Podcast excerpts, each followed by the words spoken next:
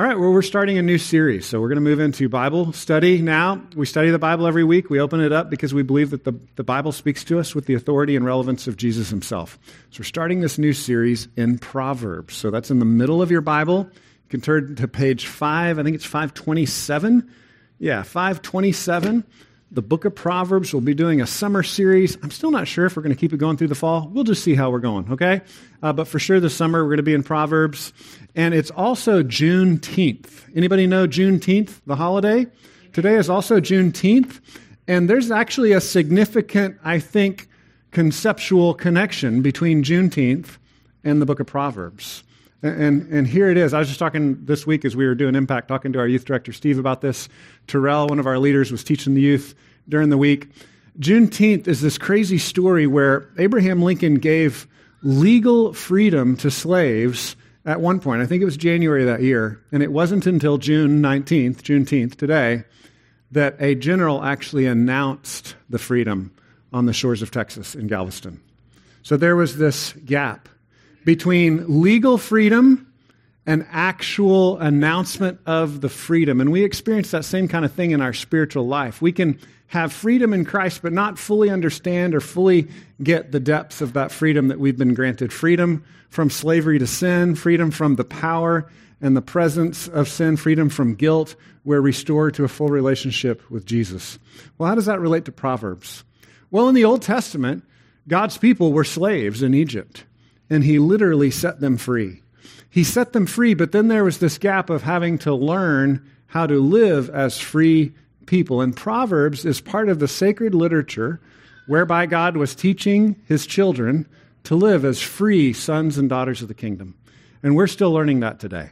We have freedom in Christ, but we still have to learn how to live in that freedom. And so we're going to learn a lot of great stuff in the book of Proverbs. Um, we've given the subtitle to the series Scandalous Wisdom scandalous wisdom. And so, why do we call it scandalous wisdom as we study Proverbs? Well, more and more we're in this uh, place in culture where to follow Jesus and to obey what he says in his word is offensive. It's scandalous in our culture. That word in the Bible, offense or scandal, literally means like a tripping stone, something you might fall over. And I'm ashamed to say, when I was uh, 10 years old, me and my friends used to build tree forts in the woods, and we would also sometimes set up tripping wires. So if we have any little boys in the room, please talk to your parents about this before you try to implement my idea. Um, it was a bad idea. I repent. But it's to give you a visual, right? We would protect our tree forts from bad guys. I, I don't know why a bad guy would want our tree fort. But anyway, we would, we'd protect our tree forts by setting up these tripwires. And so we'd, we'd then bring our friends, because no bad guys ever attack. So we'd bring our friends and we'd be like, hey, guys, come into the woods with us. And we'd run and we'd step over the wire. And then our friends would hit the wire and they'd fall over, right? That's literally what a scandal is. The Greek word is scandalon. And we see this again in, again in Scripture. There are real terrible offenses, real tripping wires that are bad. But often Jesus would say he was actually a scandal as well he would trip people up. He would offend people. He wasn't what people expected. And that's the same kind of thing we're going to see in Proverbs. As we learn to actually walk with God and obey his wisdom, we're going to freak some people out. I just want to clarify that even as our culture grows more and more at odds with biblical wisdom, we're going to continue to pray that God would give us uh, the opportunity to be gracious and kind in how we walk with Jesus. But we also just have to know sometimes we're going to freak people out. Sometimes people are going to see us obeying God instead of uh, obeying our, our inner self, and they're going to be offended by that. And that's okay because, as we see in Proverbs, uh, God is bigger and greater and more wonderful than anything else that could make us feel secure in this culture. So, scandalous wisdom. Uh, we're going to open this up with the introduction to the book. We're going to introduce the book with a built in introduction, chapter 1, verses 1 through 7.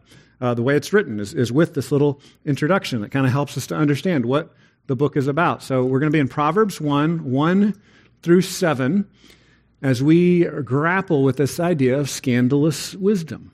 The scandalous idea that someone outside of ourself, namely God, gets to tell us how to live.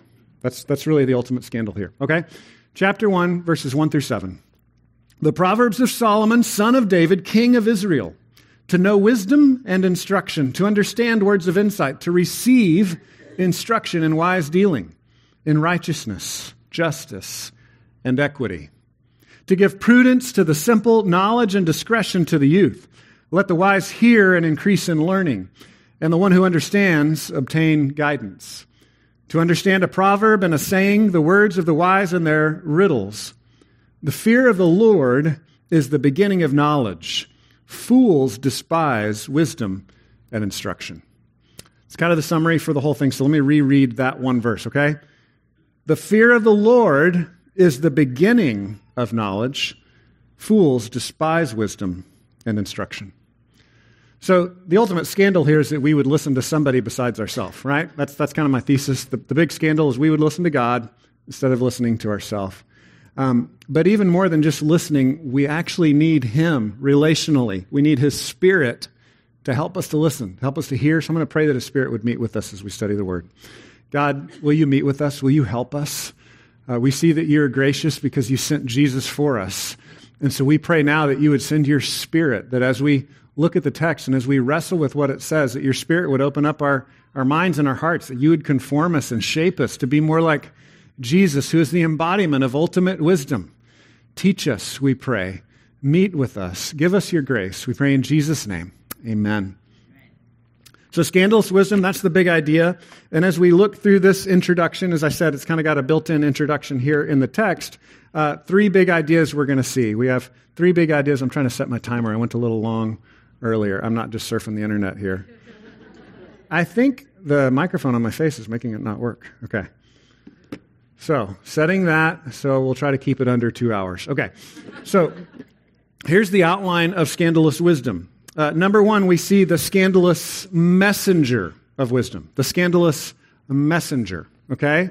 There's a little bit of a fractal we'll have there, and I'll, I'll, save that until I get to the point. So, scandalous messenger of wisdom. Number two, the scandalous challenge of wisdom. What is wisdom actually calling us towards? What's the challenge? The scandalous challenge of wisdom. And number three, the scandalous fuel of wisdom. That's the kind of big idea of, of the fear of the Lord. It's a crazy idea. We don't fully understand that. I don't think we're going to fully understand it even after today, but we're going to start to understand it, okay? So, scandalous messenger, scandalous challenge, and scandalous fuel. Number one, we've got the scandalous messenger of wisdom. And just starting off with verse one, We've got uh, chapter 1, verse 1, the scandalous messenger of wisdom. Uh, this is a fractal in the sense of kind of concentric circles. So we've got the messenger of the Proverbs themselves, and then we've got the editor of Solomon. Solomon's one editing this, and then it kind of moves out from there. So let's start with Proverbs. What are Proverbs? What does this even mean? Uh, at its simplest level, it's just like a little tidbit of wisdom, you know, like a, like a fortune cookie saying, a coffee mug saying, a bumper sticker phrase. They're memorable phrases that help us to understand the truth. That's just the simplest kind of baby understanding what Proverbs are. What we'll see as we actually study the Proverbs is it's really bigger than that. There are whole poems and essays and you know it's extensive kind of little sermons. So it's not just the little short phrases. And we see this in even the way the book is constructed. The first nine chapters of proverbs they're longer essays longer poetry. And then after that, chapter 10, you get into more of the little just rapid fire statements, right? So most of us, when we think of Proverbs, we think of just the one verse, two verse statements. There's a lot of that, but there are also long, extended, kind of cohesive arguments. And poetry. And that's where we're going to be in the first nine chapters. Even these first seven verses is that kind of thing. It's like kind of like a, a summary of a main idea. They're broken into little pieces, uh, kind of like sermons, kind of like poetry, very similar to, to rap music, right? Little memorable phrases, but kind of this coherent um, whole of what they're trying to communicate. And so the first scandalous thing we see is the scandalous messenger of God chooses to speak through something very simple, vulgar, and human like Proverbs. This is a very human thing. This is a common way that people communicated wisdom in the ancient Middle East. And we get this completely backwards. What happens a lot of times is scholars study this book and then they start finding these instances of the exact same kind of writing in the ancient world, right? They study covenants and then they realize oh, covenants existed outside of the Bible. Yeah, they did. And Proverbs. Oh, there are all these Proverbs in Egypt that look just like Solomon's Proverbs. Yeah. What does that tell us? That tells us that God enters into our culture and our world, and he speaks our language. That's scandalous. You, you see, guys, when God says he's a father, it's Father's Day. That doesn't mean God like is wandering around the world going, hmm, what can I find to communicate who I am? No, God created fatherhood, right? Because he is a father. And in the same way, there are all these things that exist in the world. All truth belongs to God. And God lowers himself to speak in ways that we understand. He's willing to communicate in, in vulgar, simple, childish, baby ways, and Proverbs is part of that. But as we'll see in the next point, it's not, it's not just for babies, it's also for the advanced. It's also for those who are already wise. So Ray Ortlund says a proverb itself is like a little model of reality. He uses uh, the illustration of the Wright brothers when they first had the, you know, the first successful flight. They already kind of knew it was going to work because they built a model and they'd, they'd put it in a little wind tunnel. And so even, even the word proverb comes from a verb that means to, you know, explain or to communicate something. And he's saying, so what a proverb is, is it's this little, this little miniature construction of reality, a little model of what works in real life. So as we learn the proverbs, we're going to give, we're going to get a little junior window into how the world works, and we're going to grow in wisdom and grow in understanding. The other thing that I think is important to understand is I mentioned this already. There were Egyptian proverbs that are almost identical to some of the proverbs we have here and in many other cultures as well. And so the idea as we look at what Solomon did and as we look at how the world works, the idea is that Solomon actually read some other pagan proverbs, right? Like he, he found some people that had said some wise things, and Solomon said, Oh, that's true. And as an official messenger of God, then it gets edited and put in our book. And we would say that this book is like the Supreme Court of what's true and what's not true. And so we have biblical proverbs that are kind of the final word on wisdom, but we, like Solomon, can engage in reading things from pagan authors, scientists, people that are made in the image of God, and so they discover true things about the world. Solomon did this too. Solomon observed nature, he observed the observations of other wise sages, and he collected that and he boiled it down for us. And so we would say Scripture is like the final word on what is true, but we can also read things and learn things from the world. Actually, Proverbs will tell us hey, go to the ant, you sluggard, right? Like, go observe nature and go learn from other wise people. Learn from your parents. You know what? Some of you have pagan parents. God tells you to learn from them anyway, right? Like, we, we have a lot we can learn from other people and from nature, and that's, that's kind of built in. That's part of the scandal of Proverbs itself, is we we always have a lot to learn. God's the ultimate standard, and His Word is the ultimate standard, but we always have a lot we can learn from other people and other places. We see that embodied in Solomon. And this brings us to one more scandal the scandal of the messenger Solomon as the final editor and the author of most of the material we have here. Why is it a scandal? Anybody know about the life of Solomon? Some of you know about him if you've read the Bible. Um, he engaged in some bad stuff, okay? And this helps us to understand Solomon is a great case study because Solomon is the wisest man that ever lived. And by some biblical standards, he might have been like the most sinful biblical writer that ever lived, right? I don't know that we can really settle that contest for sure, but he engaged in some bad stuff. He was a sinner. And this reminds us of a greater truth that God continues to speak through sinful people like the biblical authors and like you and me right? Like one of the ongoing scandals of this is not just that God would speak through a scandalous messenger like Solomon, but God speaks through you and me. The way the Apostle Paul says it is we have this treasure of the gospel in jars of clay. We're broken, cracked vessels. And as people see us limping towards Jesus and learning to rely on Him instead of relying on ourselves, people more, more clearly see Jesus. I believe we see this in Solomon's life as well. Now, he was an official messenger of the Lord, right? He's a king and a sage of Israel, God's official people, right? That he says, hey, I'm going to save the world and I'm going to pick this puny little people group, Israel, and I'm going to work through them. He clearly says in Deuteronomy 7 7, I'm not working through them because they're so awesome or so wise. I'm working through them so that God uh, can show the world that he's gracious, right? So even what Paul said about the jars of clay thing in the New Testament with Paul, He's already said the same thing in Deuteronomy 7 7. I don't love Israel because they're so lovable. I love them because I want the world to see my grace through them. And so here in Proverbs 1 1, it says he's the Proverbs of Solomon, the son of David, the king of Israel, right? So he's a spokesman, part of the tribe of Israel. This is how God communicates with us. He communicates through this particular tribe, Old Testament, Israel, New Testament. Now, this is a multi ethnic tribe all over the world called the church. And we're all sinners, right? I don't know about you guys, but I'm a sinner. Actually, I do know about you guys. You're sinners too, okay? I just know. I don't even know all of you that well, but you're sinners, okay? Sorry to insult you. One more scandal. Um, thank you. God speaks through broken messengers like you and me, little things like Proverbs, sinful kings like Solomon. And Jesus is the ultimate messenger. Hebrews says. He speaks through many different times, many different ways, many different prophets, many different messengers. In these last days, he speaks to his son. And Jesus was perfect, not a sinner like all the rest of us, and yet still a scandal. Why was Jesus such a scandal? Because Jesus shows us that we can't save ourselves. We'll come back to that in the end. But I want to f- kind of just make a few observations about Solomon and encourage you for further study. I think this will help us understand the Proverbs a little better. You can read about Solomon. One of my favorite stories about Solomon is in 2 Chronicles 9, where the queen of Sheba sees uh, all the wisdom of Solomon and she basically converts. She says, I praise you. I praise your God. I, I believe in your God. Man, he's gracious. He's incredible. You have such great wisdom. And you see this pagan queen converting after seeing the wisdom of Solomon. And then we see Jesus saying something in contrast to that in Matthew 12. Jesus says, The queen of the south, this queen of Sheba from 2 Chronicles 9, will rise up at the judgment with this generation and condemn it. This is Jesus saying, The queen of Sheba is going to rise up and condemn those that didn't listen to Jesus.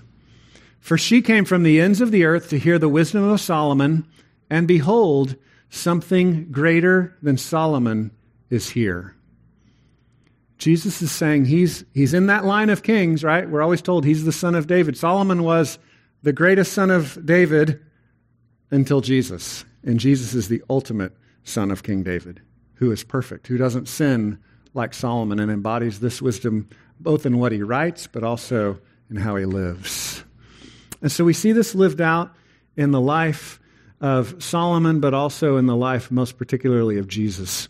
Um, Ecclesiastes 12 kind of shows us, I believe, where Solomon ended. A lot of scholars disagree about this, so this is kind of, we're entering into my opinion. Um, some people believe that Solomon just ended as a complete sinner, complete apostate, like left the faith, right? I actually believe Ecclesiastes, another wisdom, wisdom book, is his deathbed confession. That's the way I understand it. So we see Proverbs as his beginning wisdom. We start with the fear of the Lord. And then we see Ecclesiastes as his experiencing all kinds of craziness in life, trying everything, and coming back to the Lord. That's how I understand Ecclesiastes. Not all scholars agree with me there, but Ecclesiastes 12 ends this way. He says, This is the end of the matter. All has been heard. Fear God and keep his commandments, for this is the whole duty of man. So we see kind of a complete circle. This advice, this call from wisdom that we would obey God in Proverbs and that we would walk with Him and fear God. And that's where we start. And then we see Solomon ending there too. He wandered, he did stupid things. But I believe he's coming back to this in Ecclesiastes 12, where he says, This is the end of the matter. All has been heard. Fear God, keep his commandments. What's interesting is in Ecclesiastes 12, he says this as well about wisdom in general. As we engage in the exercise of growing in wisdom, Solomon says the words of the wise are like goads, cattle prods. That means they're going to poke us and prod us towards doing the right thing. They're like goads, they're like cattle prods. He says they're also like nails that are firmly fixed. What does that mean? They, they bring stability. As we learn to walk in wisdom, it's going to bring stability in our life. But Solomon goes on with this warning. Uh, he says all of these things are collected sayings, and they are given by one shepherd. Remember, ultimately, true wisdom comes from Jesus. Amen. He's the source of all true wisdom. And he says, My son, this is Ecclesiastes 12 12, my son, beware of anything beyond these. Of the making of many books there is no end, and much study is a weariness of the flesh. Beware of anything beyond these. I grabbed a picture of uh, one of the world's great libraries. This is a library in Stockholm huge library, lots of books. Uh, if y'all know me, you know I love books. I love to read broadly. I love to learn. And I think what we see in the life of Solomon is this uh, engagement in the art of learning. He's reading broadly, he's reading from pagans, he's reading God's law. And I think we have great freedom as believers to read things both by non believers and by believers. Non believers are made in the image of God and they can observe true things about reality. But we weigh them and we sift them by God's word. And so here I believe Solomon is calling us to this exercise of discernment, to this practicing of truth and wisdom, whereby we might read things by other authors, others that maybe don't believe in the Bible and don't believe everything we believe, but we're going to then weigh it with the Supreme Court of Scripture. And he gives us this warning beware, because in the end, as you engage in this exercise of wisdom, you can confuse these two things that look very similar. One is the idolatry of learning, and the other is sitting and learning at Jesus' feet. Those are two different things. What do they have in common? They have in common being a student, being a learner, right? Jesus' disciples, disciple means learner. They were called to learn from Jesus. He was their teacher. We are called to follow Jesus and learn from him. We are to engage in learning. We are to grow in wisdom. But don't confuse that with an idolatry of learning, because Solomon says it never ends. There's, there's no stop to that. It'll never end. It'll wear you out. It'll beat you up. It'll leave you wanting more. Learn from Jesus. So just beware of that difference and how we can confuse those lines. We can, can begin to worship learning in our own intelligence. One of the ways I like to say it is this um, we can learn a lot about the Bible, but only when we obey, obey the Bible are we actually engaging in biblical wisdom. Um, I, I've studied the Bible for 30 years, I've been teaching it for 25. I know the Bible really well, probably better than most of you. Probably some of you could beat me in a Bible test, right? I know the Bible really well. But some of you obey the Bible better than me, more consistently than me. And the way that the Bible would speak of that is, is Scripture. The Lord would say, Those of you that obey the Bible more faithfully than me, you actually know the Bible better than I do. That's true knowledge. I'm getting ahead of myself because we'll, we'll hit that more in the next point. But how can we apply wrestling with the scandalous messenger of wisdom? Well, we want to weigh everything by the truth. We say the Bible speaks with the authority and relevance of Jesus, so continue to read this book, pray this book, sing this book. That's my big application. Make this book, this canon, this measure of truth, make it a daily part of your life. Read it, study it, meditate on it, learn from it. Let yourself be transformed by it. Again, not falling for the idolatry of learning but allowing the Holy Spirit to change you and make you more like Jesus. If you want to learn more about specifically canon and how we know what got put into the Bible and what was rejected as non Bible, that whole process is called canon. Uh, canon just means measuring stick. So, how do we know like what's properly in the Bible and what's not? You know, why did we bind this book together and we left out other books? That whole process is an interesting study. Love to talk to you more about that. I could recommend resources if you want to learn more on that subject, but I think the main thing is just that we would listen to the book. Okay, next point is the scandalous challenge of wisdom. The scandalous challenge of wisdom, and this gets back to what I was saying before, that we would actually live it, not just know it. In our modern world, we're obsessed with knowing facts. The Bible scandalously challenges us to be transformed. The Bible calls us to transformation, not merely information. We have more information than ever before. We can Google anything we want, right? We have like all the world's libraries accessible by our uh, second brain that we keep in our pocket. And you can just look things up all the time. We have more information than ever before. Our current generation knows more stuff than anyone ever. And somehow at the same time, we're like the stupidest generation that's ever lived. You know that? We're more anxious. We're more dysfunctional. We can't live off the grid, you know, like we can't do real things, but we know facts. We know all kinds of information. And yet we don't know how to live. Wisdom is, is learning to live, it's, it's practical learning. It's an important distinction that scholars like to make between proverbs and promises. Have you ever heard that distinction? A promise is something that's absolutely true all the time. Here's a promise Jesus died on the cross for your sins. If you trust him for forgiveness, he will give you forgiveness. You are set free. You can be reconciled to God. That's a promise. Nothing changes that. No circumstance. no issue in life, right? There's no gray to that. That's an absolute promise. Proverbs sometimes change from circumstances day to day, issues, right? They're kind of like living in the gray in between. How do we obey the rules of God when we're not so sure which rule applies, right? Like you might come to me for counseling and say, I'm thinking about murdering someone. And I would say, no, don't do it, okay? Because I've got a pretty clear rule, a promise on that one. We got the Ten Commandments, don't do it, right? But there's all kinds of things in life where we don't, we don't have a definite rule. And Proverbs is about helping us to learn in the in between. Now, to be fair, Proverbs mixes both up, right? Proverbs is full of biblical law and promises as well as just these kind of everyday gray issue things. And so it mixes all that together as we learn to obey God, as we deal with the scandalous challenge of being transformed, not just informed. So, verse 2, he starts to explain this. This is what it's for it's to know wisdom and instruction, to understand words of insight, to receive instruction in wise dealing, in righteousness, justice, and equity. Politically, right now, our world is very divided, and there's all kinds of debates about um, justice and equity and righteousness. And how do we define these things? Again, I believe it's okay to read pagan opinions on that, but then who decides? Well, well, God decides. As we learn the Bible, as we sit at the feet of Jesus, then we'll begin to really understand what justice is, what equity is. We learn that from Scripture. We don't learn that from other sources. We can ask good questions from other sources. You know, there's no problem in reading those things. We don't have to be afraid of other sources, but we measure the truth by God's word. He goes on and says part of the purpose here, the challenge of wisdom, is to give prudence to the simple, knowledge and discretion to the youth. So a lot of uh, scholars will say, man, Proverbs is aimed at kids, right? Mainly about children learning. He's going to go on and say it's for the advanced as well, but, but it starts with that first audience of training children to walk in obedience, to learn wisdom, to give, as he says, prudence to the simple. Prudence can be translated also as like shrewdness, like to not, you know, not be duped, not to be naive, but to actually learn how to live in this crazy, broken world. So prudence to the simple, also knowledge and discretion to the youth.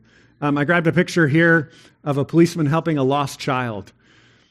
I think part of the scandalous challenge of wisdom is we have to see ourselves as the lost child.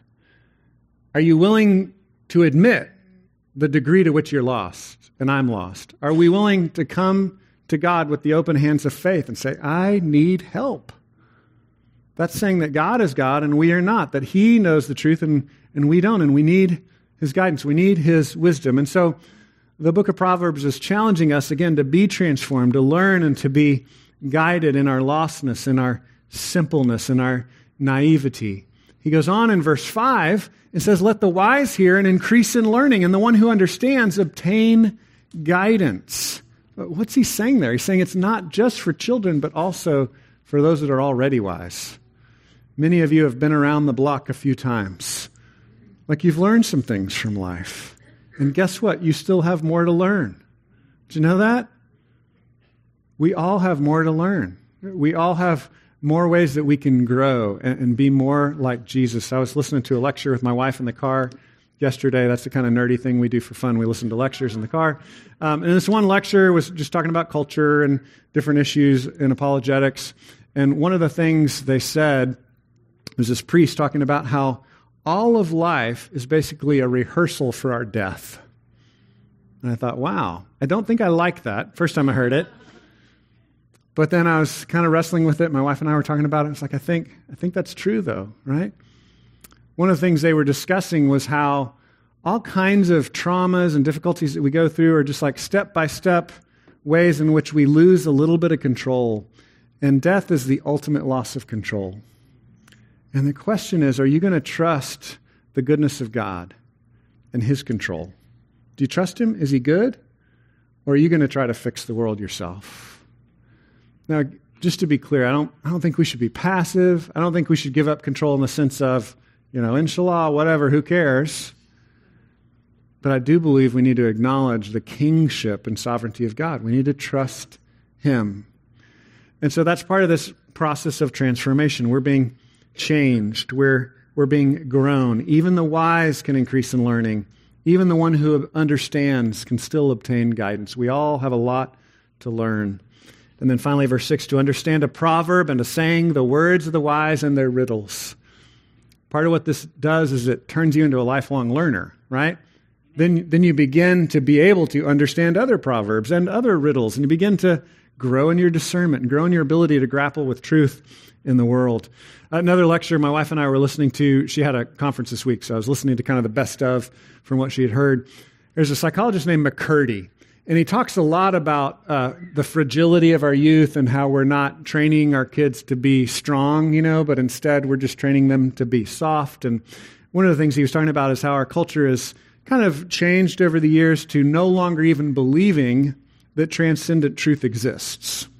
That's, that's a problem that causes some sickness. And as that has happened, we've grown in our thinking that the solution is information, not transformation. Said what what's happened more and more is we keep thinking, oh, people need more education, they need more facts, they need more knowledge. But like I said earlier, we don't know how to live. McCurdy went on and said, We have convinced an entire generation that healthy is a feeling. He said, We have no model of what a healthy human actually looks like. We have no standard. The scriptures do. Proverbs will hold up, again, these little models of reality and say, This is what health looks like, and this is what foolishness looks like. To be healthy looks like this, to be not healthy looks like that. But our world says, No, no, no, no. There's no external model, it's only yourself. Look at your own heart, look at your own desires, get to know your own feelings. That's the measure of health. And that simply does not work in the actual universe we live in. I think we should consider our feelings. Just last week, we were looking at Romans 12. It calls us to be compassionate people, right? We should weep with those who we, we, we should rejoice with those who rejoice. We should show sympathy and empathy and compassion and all these things. Jesus modeled it perfectly.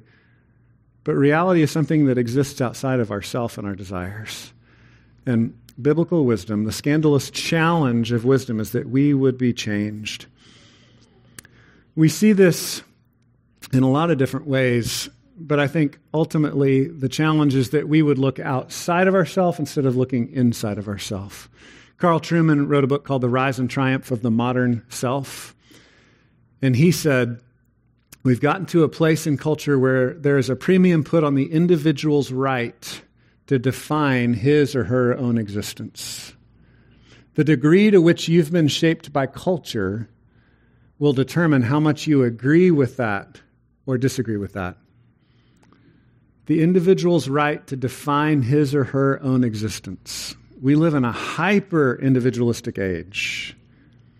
The scripture challenges us to listen to God and to listen to other wise people, like parents and brothers and sisters in Christ and teachers and bosses. Even though they're sinful, even though they mess up, still to listen to them and to learn from them. So, number one, we start off by just humbling ourselves and confessing. I mean, I think it's important to make this a prayer between you and God before you can actually change your behavior. Lord, I recognize I've been, I've been looking to self. I need to learn from you. I humble myself. I admit I have a lot to learn. Will you teach me, Lord? Will you give me the gift of learning and wisdom? Number two, then we begin to subject every part of our life to, to God's interference to the challenge of God's wisdom. What does God have to say about your parenting? What does God have to say about your sexual life? What does God have to say about the way that you work? What does God have to say about the way that we live, the way, the way we relate to each other, the way that we listen to each other or don't listen to each other? What does God have to say about these things? God, God wants it all. He really wants it all. He's challenging us towards spiritual surrender, towards the challenge of change and transformation. And then finally, I would say get in a group where you can learn from God's Word. Again, we have these sign-ups for small groups today and classes. Uh, we'll have those in the lobby. You can uh, sign up for some new groups. Get in a group where you can learn from the Scriptures. You can have the added benefit of other people talking to you about it as you wrestle with the truth. You're like, I think this is what the truth is telling me. What do you think? Right? And having other friends speak to your life helps you to break out of that trap of, of modern hyper individualism, where you're the only standard of right and wrong. Actually, listening to other people can help you break that down. Listening to God's word can help you break that, down. And then finally, praying together. That's one of the things we usually do in our groups. You, Actually, pray for each other. Let me, let me pray for you. You pray for me, and we help each other grow and be challenged by God's word. The last point that we see is the scandalous fuel of wisdom. This is just going to be kind of scratching the surface on this idea of the fear of the Lord. So the scandalous fuel of wisdom is in verse 7, and it's this fuel that, that drives everything else we're going to learn in the book of Proverbs. It's the fear of the Lord. And this is a paradoxical part of the Christian life. Um, I think as modern people, it's really hard for us to hear this well. Um, it's often easier for us to hear the fear of the Lord through these other synonyms like awe and reverence. That makes a little more sense to us as modern people. But I think we're going to have to wrestle with why is it I don't like the term fear of the Lord? What's good about it? Maybe what's what am I misunderstanding about it? It says in verse 7, the fear of the Lord is the beginning of knowledge. Fools despise wisdom and instruction. One of the beautiful things about Hebrew poetry is the parallelism. Um, so, Hebrew poetry is the most translatable poetry in the world, which is a great gift that God has given us. And it's the most translatable poetry in the world because it doesn't matter how it sounds, they rhyme ideas. And so, parallelism means throughout Proverbs, throughout Psalms, throughout a lot of the books of the prophecies in, in Hebrew, you're going to get a statement, and then you get that next statement said in a slightly different way. So they're rhyming ideas instead of rhyming sounds. Does that make sense? Sometimes they're the same, sometimes they're opposite. So it's kind of like a contrast. This one's a contrast. So this is a kind of opposite parallel. The fear of the Lord is the beginning of knowledge. That's the foundation, that's the fuel of wisdom. And if you're not sure what that means, well, he's going to help you define it by giving you now a parallel or opposite statement. Fools despise wisdom and instruction. So if you're not sure if you fear the Lord or not, well, if you despise wisdom and instruction, you don't fear the Lord. That's what it's saying. That, that hurts me. That's like a knife. That hurts. That's challenging. What would it look like for us to be really humble and want to learn and not be a fool that despises wisdom and instruction? Again, in this hyper individualistic age, it's all about how dare you tell me what to think? I'll decide what to think.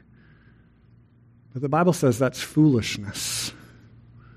Fools despise wisdom and instruction, but we should fear the Lord.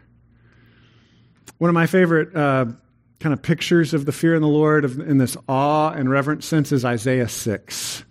Isaiah chapter 6 is where the prophet Isaiah gets a vision of God, and God is so holy, and God is so overwhelming, and so great, and so awesome, and so glorious that Isaiah just wants to melt. He just wants to fall apart. We see this a lot. When people see God, they just they just fall apart. They want to run away. But we see God continually reaching out to people. That's the good news of the gospel. In our sinfulness, we deserve judgment. And the awesome, fearful power of God is terrifying. And frankly, that's a good place to start with that kind of fear of the Lord, but that's not how we continue in the fear of the Lord the fear of the Lord, the true fear of the Lord, we're told in Scripture, becomes something, it says this in Psalm chapter 2, becomes something that grows into love and joy. So, again, this is a paradoxical thing. It's hard to understand. We might start off wanting to run away from God, like Adam and Eve in Genesis, but because of His grace, because of the way He comes after us and forgives us and atones for our sin, that's what happens to Isaiah. The angel is sent to atone for sin. We see a picture of this with Adam and Eve. God covers their nakedness, and we see this ultimately in the gospel. The gospel is bad news. We're all sinners and we deserve judgment. But good news Jesus took our sins upon himself. Jesus died on the cross for your sins. Jesus forgave you of your sins, and he rose from the dead, proving that he finished the job, that he has defeated sin and death forever and that you can have a new confidence in approaching God. And what that does is that that takes away your, your running away fear, but there's still a real fear of the Lord, a fear of the Lord, which is a love and a joy in Him. I want to give you a couple other uh, insights I think that'll help to make sense of this. Uh, one of them is just the idea of the glory of God, right? The glory of God is His awesomeness. We're called on to reflect His glory. And I think an illustration of this that's helpful is the sun and the moon. I grabbed a um, poorly lit picture of the sun and the moon. Uh, a friend, an astronomical friend, pointed out that this picture is just wrong, okay? But it's a picture of the earth, the sun, and the moon. And so think about it. Don't study too much the lighting here because lighting's wrong. But think about this. At night, when you have a full moon, you can, you can see pretty well, right? The, a full moon gives pretty good light. You can see where you're walking, right? Um, but does the moon actually have light in and of itself? No. Where does the light come from? The light comes from the sun, right? And so, as human beings, we're called on to glorify God. He's the glorious one, He's the awesome one, and we are to reflect His glory. I think that, that, again, gives us maybe a sense of what the fear of the Lord is about. The fear of the Lord is this kind of trembling before Him, it's this awareness of His greatness, His brightness, His gloriousness. It's a sense of awe, it's a sense of reverence. One of my favorite analogies of this is goosebumps. Anybody ever gotten goosebumps before? Um, sometimes you get goosebumps when you're terrified, right? I'm absolutely terrified. That's the running away kind of fear. A monster's going to get me. I've got goosebumps, right? But you can actually have goosebumps when, when you have like great joy and delight, ecstasy in something, right? I think the fear of the Lord is like that as well. It's just this incredible awe. Um, a book that was written, I've got a copy of it here, by Michael Reeves.